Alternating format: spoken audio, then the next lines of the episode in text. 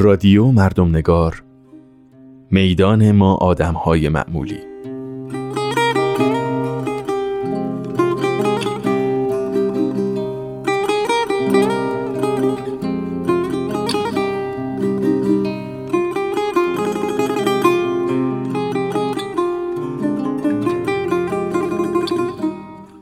سلام. این پنجمین قسمت از رادیو مردم نگاره.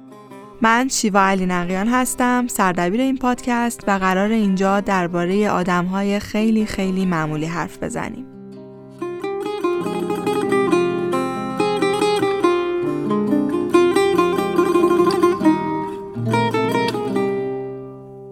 از اینکه پیگیران ما رو دنبال می کنید بسیار ممنونیم. قراره که اینجا مجالی باشه برای پرداختن به کسانی که به نوعی در حاشیه ها زندگی می کنند. دور از بدیهیات اولیه زندگی. کسانی که از چشم ما دور موندن و ناجوان مردانه در انزوا به زندگی ادامه میدن. لازمه بگم که این پادکست می‌تونه تیریبونی باشه برای همه کسانی که در این زمینه حرفی برای گفتن دارند. برای همکاری با ما و به اشتراک گذاشتن روایتتون می‌تونید از طریق شبکه های اجتماعی با ما در تماس باشید.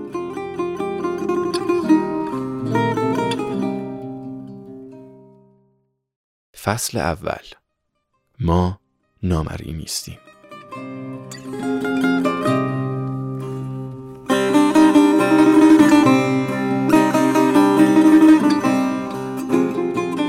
این قسمت میزبان مینو سلیمی هستیم.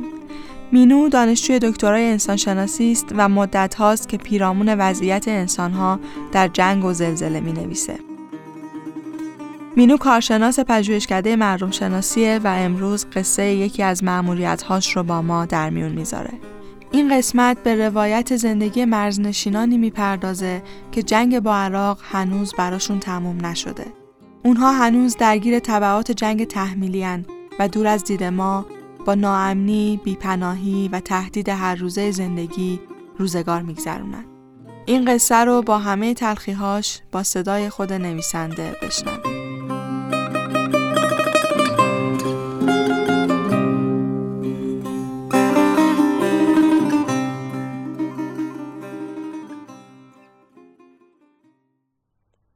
اینجا با هر باران کسی می میرد.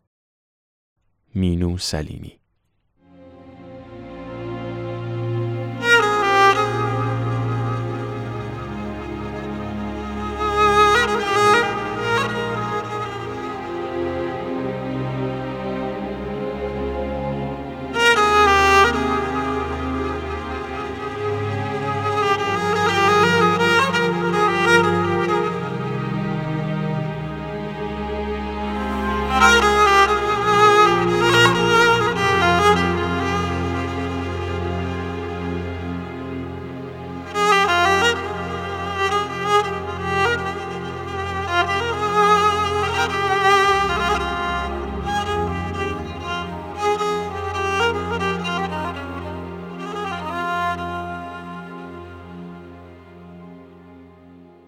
قضیه به دیماه 1389 باز می گردد. در مناطق مرزی سرپل زهاب ایستاده ای. باران باریده و همه جا سبز است. بوی تازگی خاک و خنکی دلچسبی که بر گونه های آدم می نشیند. با همان برنامه هر روزه به اتفاق رانندهی در اختیار از این روستا به آن روستا در ترددم. در بین روستاهای مرزی کم جمعیتی که در سکوت خبری محض به زندگی ادامه می دهند. از دور همه چیز عالی به نظر می رسد. هوای پاک، طبیعت زیبا، گله های دام، از هیاهو و جمعیت و ماشین هم که خبری نیست. می شود تا ابد با این منظره ها رؤیا پردازی کرد و تصویر ساخت. حالا دقیقا در نقطه ای از 371 کیلومتر مرز مشترک ایران و عراق در کرمانشاه ایستادم. در قلمه زهاب. من در جستجوی چیزی آمده بودم که از جنگ جا مانده بود. قرار بود روایتی از دشواری های مردم آن منطقه بنویسم. روایت زندگی هایی که فراموش شده بودند و جنگی که هنوز ادامه داشت. دیروز به روستایی دیگر رفته بودم و پیاده سازی حجم عظیم دیده ها و شنیده ها خستم کرده بود. توی مسیر افتاده بودیم و راننده ترانه‌ای گذاشته بود از حسن زیرک. مریم بوکانی را می‌خواند تا خلوتی جاده سکوت و چاله ها و دستاندازهای متعددش را راحت تر بشود از سر گذراند. تک و توک می‌شد آدمها یا حتی بچه های خردسالی را دید که مسافتی طولانی را طی می کنند برای رسیدن به مدرسه، مرکز بهداشت، مسجد یا حتی مغازه. به آخرین روستاهای مرزی ایران نزدیک می شدیم. راننده با آرامش به ساختمانی که از دور می‌دید اشاره کرد و گفت آنجا پادگان نظامی عراقه. نمی‌دانم این مردم با چه دل و جرأتی هنوز اینجا زندگی می کنند. آنجا لب مرز بود و پادگان نظامی آدم را به فکر مرزبانان دو کشور میانداخت که احتمالاً هر روز برای هم دست تکان می‌دهند در حالی که هنوز هستند دستهایی که در مزارهای خالی پیدا می شوند. دوباره رسیده بودم به یک نقطه مرزی محدوده های خطر و مین هایی که ناقافل از غیب ظاهر می شوند. پل که می زدم صورت پسر جوانی را می دیدم که دیروز من را به همراه سگ لنگانش برده بود روی یکی از این زمین ها. درست ایستاده بود مرکز همان زمین مین زده پای سالمش را بر زمین کوبیده بود و گفته بود باران دیگه همه چی را میشوره و با خودش میاره هر بار هم که چند روز طول بکشه احتمال بارش مین رو خیلی بیشتر می‌کنه. از خواهرش گفت که در جنگ مرده بود به همراه پدر و یکی از برادرها. گفت که با مادر و دیگر برادرش اینجا ماندند که یکی چشمش را از دست داده و دیگری یکی از دستانش را. هنوز صدایش توی گوشم است که سرش را آورده بود نزدیک پای مصنوعیش را داده بود بالا و آرام گفته بود من دو سال پیش قاطی این ماجرا شدم قاطی جنگ می‌دانید؟ هر جنگی که تمام میشه تازه نوبت آدمهای عادیه که تلفات بدن. اگه بدانی چقدر از گوسفندا گاوا و سگای ما مردن من صد بار به مادر و برادرم گفتم بیاین از اینجا بریم. اما اونا نمیان. میگن ما همینجا به دنیا اومدیم همینجا میمیریم. البته خوب که نگاه کنی می‌بینی درست میگن ها من با این پا و دست ناقصم کجا برم؟ ما جایی جز اینجا نداریم. نه اینکه الان بخوام حرفی بزنم تا شما به گوش کسی برسانید. حرفی ندارم. ما واقعا جای دیگه ای نداریم. می‌دانین من هرگز احساس زندگی و زنده بودن نداشتم. هر روز گوشم پر بوده از اینکه بعد از یه باران یکی ناقص شده، یکی مرده، وجب به وجب این خاک پر شده از مین. البته پاکسازی هم کردن اما هنوز که هنوز ما میمیریم. هر روز میمیریم. بعضی وقتا فکر می‌کنم اصلا جنگ هنوز تمام نشده. صدایش شفاف توی گوشم است. حتی جمله آخرش که گفته بود این روستای بعدی دیگه آخرین روستاست و از روستای ما هم بدتر. مواظب باشین از ما که گذشت حداقل شما سالم بمانید. حالا من عازم همان روستا هستم.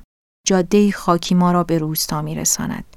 راننده می‌گوید خدایش این جاده خیلی بده. چند سال باید بگذره تا درست بشه؟ خوب زمستان نداره این منطقه وگرنه ماشین اصلا نمیتانست حرکت بکنه. توی راهمان بعد از یک پیچ پاسگاهی دیده می شود. اتاق فلزی گلمالی شده از دور پیداست.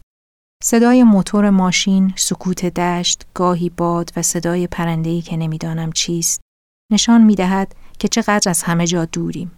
در این روستاها آدم فکر می کند خارج از نقشه های جغرافیایی ایستاده نقطه های فراموش شده که گویی بود و نبودشان برای کسی فرقی ندارد. در اتاق نگهبانی سربازی جوان قد بلند با پوستی گندمی به نظر 19 20 ساله تنها ایستاده است. بچه سال است. کس کرده توی تنهایی خودش و هیچ کسی نیست که با او دمخور شود. از اتاقش بیرون می آید و سرش را از پنجره ماشین تو می آورد. سلام، کجا میرید؟ از همان کلمات اول لحجه شیرازیش هویدا می شود. از ظاهرش فهمیده بودم که کرد نیست. احتمالا همه آدم های آن منطقه را می شناسد که ما به نظرش غریبه آمده بودیم. آدم از دست سرنوشت متعجب می شود. خانه ای در مرکز شیراز کجا و روستایی لب مرز کجا؟ می‌پرسد چرا میرید اونجا؟ مجوز فرمانداری را نشانش می دهم. می گیرد و کامل می خاند. آهسته می گوید واقعا؟ واقعا می‌خواید برید اونجا با اطمینان نگاه می‌کنم و بله محکم می‌گویم اما شما که خیلی جوونید ایرادی داره؟ با خنده می‌گوید نه نه فقط برام جالبه می‌تونید برید. این چند روز بارون زیادی اومده مواظب باشید و ساکت شد. جوری نگاه می‌کرد که انگار دارد حرفی را مزه مزه می کند و هی از گفتنش منصرف می شود. من این نگفتنها را خوب می شناسم. راز این نگاه ها را می فهمم. راز سکوت مرز و تمام آدمهایش را خوب می دانم. من با داستان ویرانی، آوارگی و حسرت بیگانه نیستم. قصه جنگ زدگی و ترک خانه پدری از کودکی با خانواده ما همراه بوده است. جنگ پدرم، مادرم، حتی مادر بزرگهایم را آواره کرد. آنها با عجله گریخته بودند و از ماحصل زندگیشان چیزی جز دلتنگی، ناامیدی و ترس با خود نیاوردند. این درد هنوز هر بار که مرز را می‌بینند هواپیمایی از بالای سرشان رد می شود و هر آژیری که به صدا در می آید به جانشان می افتد. این حراس آنقدر ریشه دار است که با آن تنومند شده ایم.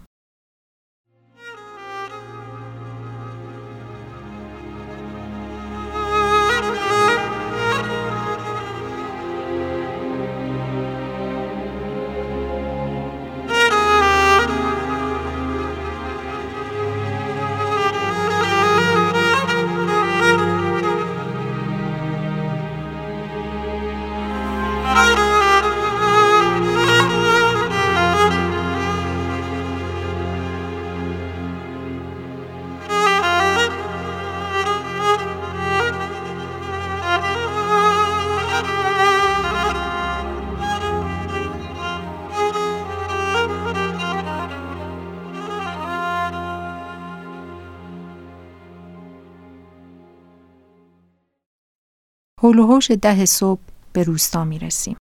تکیش را داده به کوه پیش در پیچ مرزی و یک مدرسه و یک مسجد دارد با یک تپه محصور در سیم خاردار و تابلویی که روی آن نوشته خطر انفجار مین. صدای سگ می آید، مرغ، خروس. از انسان اما خبری نیست. به نظر می رسد که برای کشاورزی و یا دامداری بیرون از روستا رفته باشند. دو سگ به سمت ما می آیند. حالت تدافعی به خود می گیرم. سگها میلنگند. باورم نمی شود هر دو یکی از پاهایشان قطع شده. به اطراف بیشتر نگاه می کنم. ترسیدم. انگار روزهای جنگ است و ما به خط مقدم آمده ایم. سکوت و خلوتی روستا، سربازی با سکوت رازآلود، سگهایی که پا ندارند و برجک نگهبانی سربازان کشوری دیگر که از دور پیداست. تپهی محصور که در دو سمتش نوشته خطر انفجار مین. کسی توی گوشم می‌گوید پاتو زمین نزار ممکنه با قدم های بعدی دیگه زنده نباشی. اینجا کجاست؟ مردم چرا هنوز اینجا ماندهاند؟ من ساکت از ماشین پیاده می شوم. اما راننده جرأت ندارد به جز در مسجد ماشینش را جای دیگری پارک کند. دو جوان و سه مرد میان سال بر روی سکوی مسجد نشستند. ما را کنجکاوانه می پایند. راننده همیشه پیش قدم می شود و سر حرف را باز می کند. جوانترها بیشتر کنجکاوند. سنگینی نگاهشان را روی گلونی سبز، مانتو سیاه بلند و کفش کتانم احساس می کنم. می‌روم کنارشان و همانجا روی پله ها می نشینم. به کردی احوال پرسی می کنم تا یخ رابطه بشکند. گفتگوی مختصری می کنیم و مطمئن می شوند که از بنیاد شهید، بنیاد جانبازان یا فرمانداری نیامدم و بنابراین قرار نیست کار خاصی برایشان انجام دهم. بیشترین کار همدردی است و مستند کردن رنجشان. پس این حرفها را به گوش کی میرسانین؟ گزارشش را می نویسم. کسی توجه نمی‌کنه ولی حالا که این همه راه آمدی دست خالی نرو. حق با آنها بود نوشتن چیزکی گاه به گاه در روزنامه یا سخنرانی در محفل علمی فقط می توانست دهنکجی باشد به دردهایشان که سر جایش می ماند و عمیقتر می شد. احساس بیقدرتی می کردم. این وضعیت مداخله جدی نیاز داشت و از توان من خارج بود. 20 دقیقه بعد پسری جوان چای می آورد. خالو مراد مرد 60 ساله لاغرندام و بلندقد سینی را می گیرد و می گوید از ادب به دور است که اینجا چای بخوریم. همه تشریف بیارین منزل ما. سریعا دعوتش را میپذیرم. خودش جلو را میافتد و من با راننده و مردان دیگر پشت سرش راهی می‌شویم. خانهاش پشت مسجد است.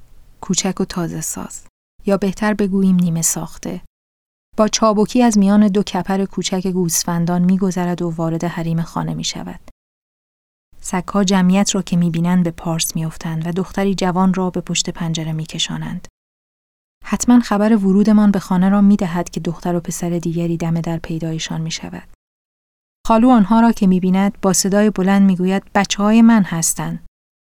بعد از جنگ خوب همت کردی و خانه ساختی و برگشتی به روستا. شما چی بعد از جنگ برنگشتین کرمانشاه؟ نه دیگه.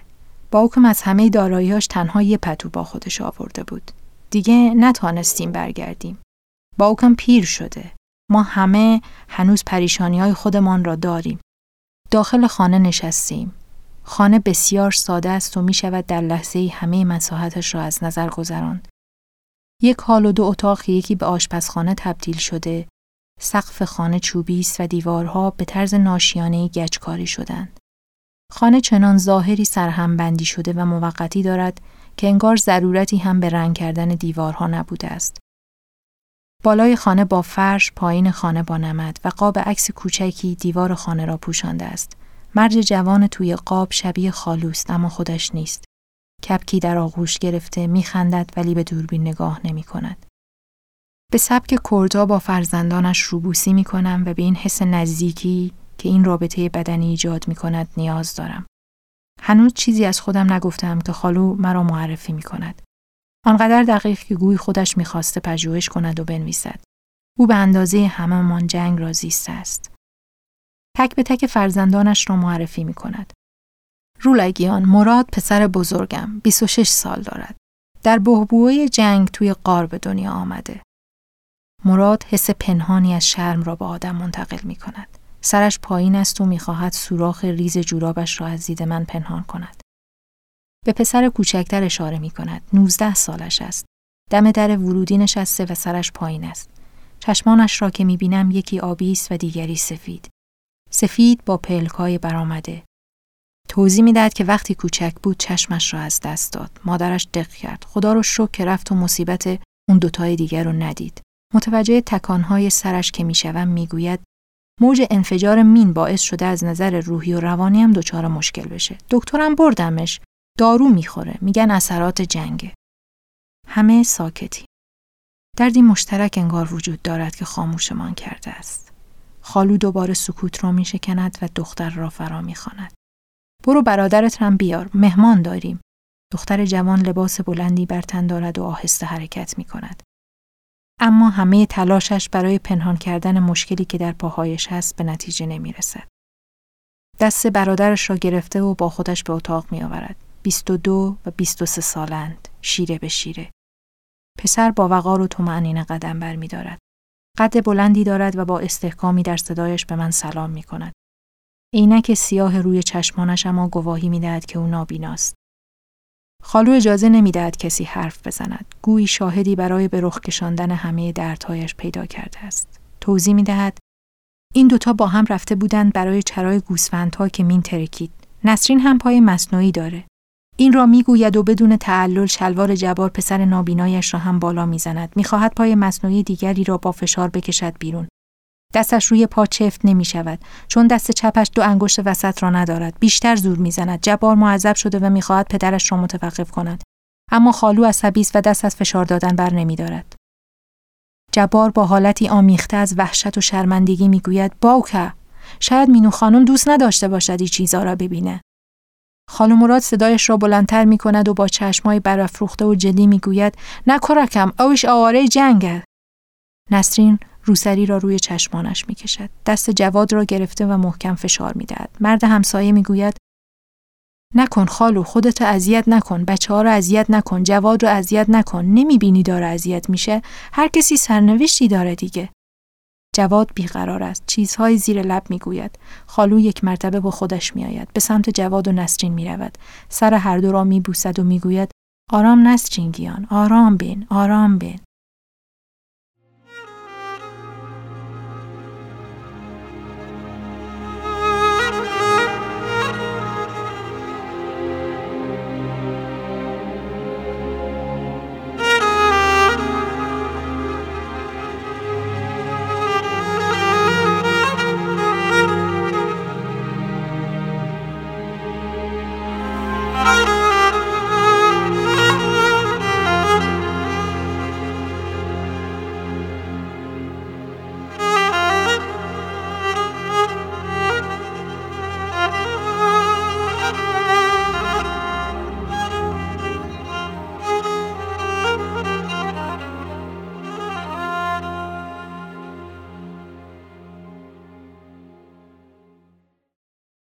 کمی در سکوت میگذرد تا سهیلا دختر دیگر خالو برای همه چای میآورد.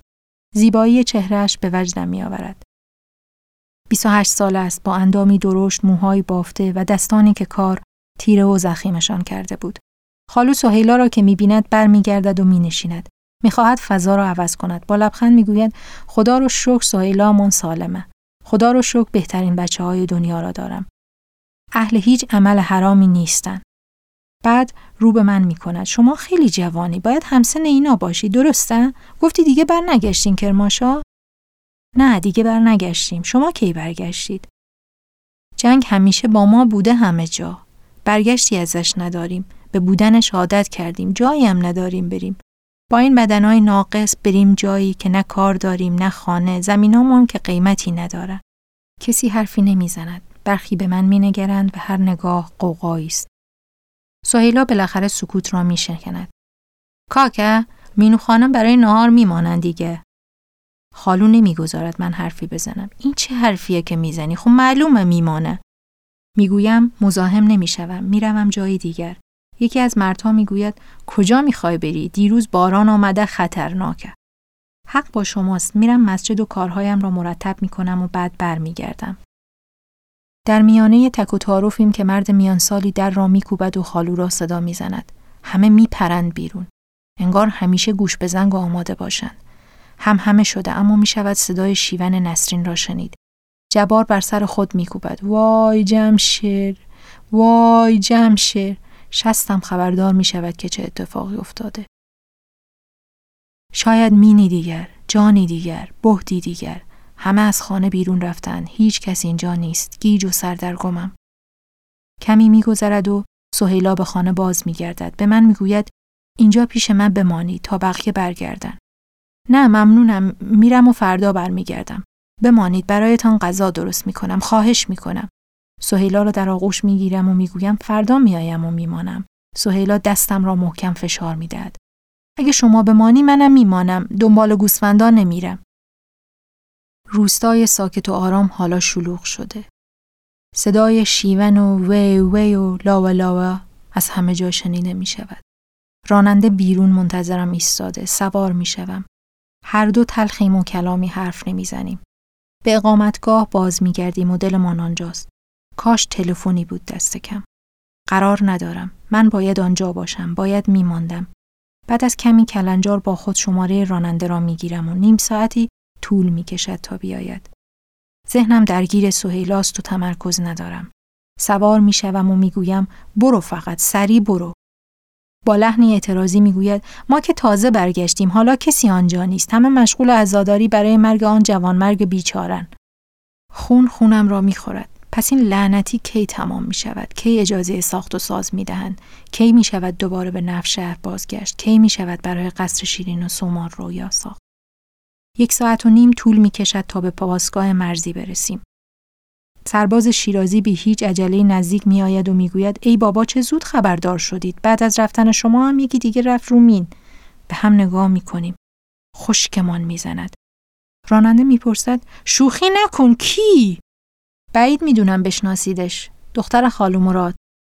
نمی‌توانم نفس بکشم. راننده خشکش زده. سرباز بر سقف پیکان سفید قدیمی می‌زند و می‌گوید مواظب باشید و دور می شود. خدایا نجاتم بده. خدایا قدرتم بده. مستاصلم نزار. راننده دارد چیزهایی می‌گوید که توان فهمیدنشان را ندارم. پس ذهنم صدای خفه می آید که به لاوه لاوه دلگیر مادرم می ماند. چرا نمانده بودیم؟ کجا می رفتیم؟ اصلا چرا می رفتیم؟ خانه را حیاهو و آدم برداشته است. راننده دورتر می ایستد. جرأت پیاده شدن نداریم مثل خانواده ای که فرزندشان بیگناهی را کشته و آنها برای رضایت گرفتن آمده باشند. آن هم در روز عزایش. خالو روی پله نشسته است. محسونتر از آن است که توان عزاداری داشته باشد. من را که می‌بیند آهسته می‌گوید کاش نمی آمدی. به کسی از درد ما نگو درد ما مرهم نداره رولا گیان رولا برام مردیه رولم مردیه رولا وای رولا رولم رولا رولا هر کس گوشه برای خودش کس کرده دیگر رمقی برای شیون و هیاهوی دست جمعی نیست آنقدر عذاب بر سر آدم ها ریخته که فرصت زاری ندارند راننده نگاه هم می کند. می خواهد مانع رفتنم شود. فضای خانه خفه است. نه روی رفتن دارم و نه روی بازگشتن. همه جای خانه کیپ تا کیپ آدم نشسته. نگاه هم به همان نقطه آخر است و تلاقی نگاه هایمان به یکدیگر. او رفته و رنج نبودنش را آوار کرده روی سر همه امان.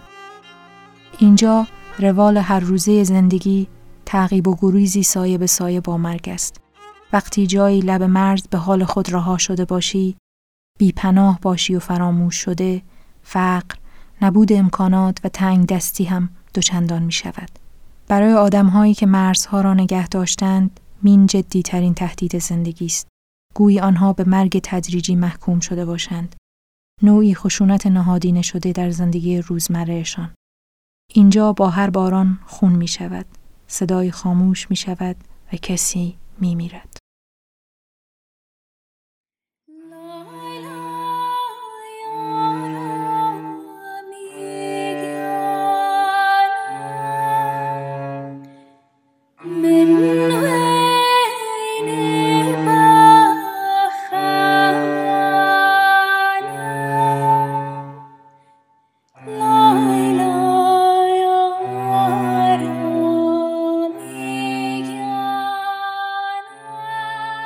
روستای قلم زهاب بعد از جنگ و بازسازی در سال 1389 حدود 196 نفر جمعیت ساکن و اشایر داشت.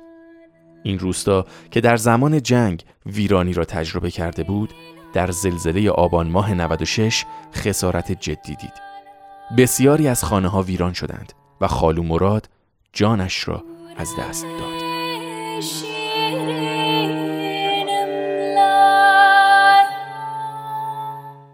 اما مردمی که بارها از نو به زیستن زندگی بخشیده بودند دوباره روستا را بازسازی کردند.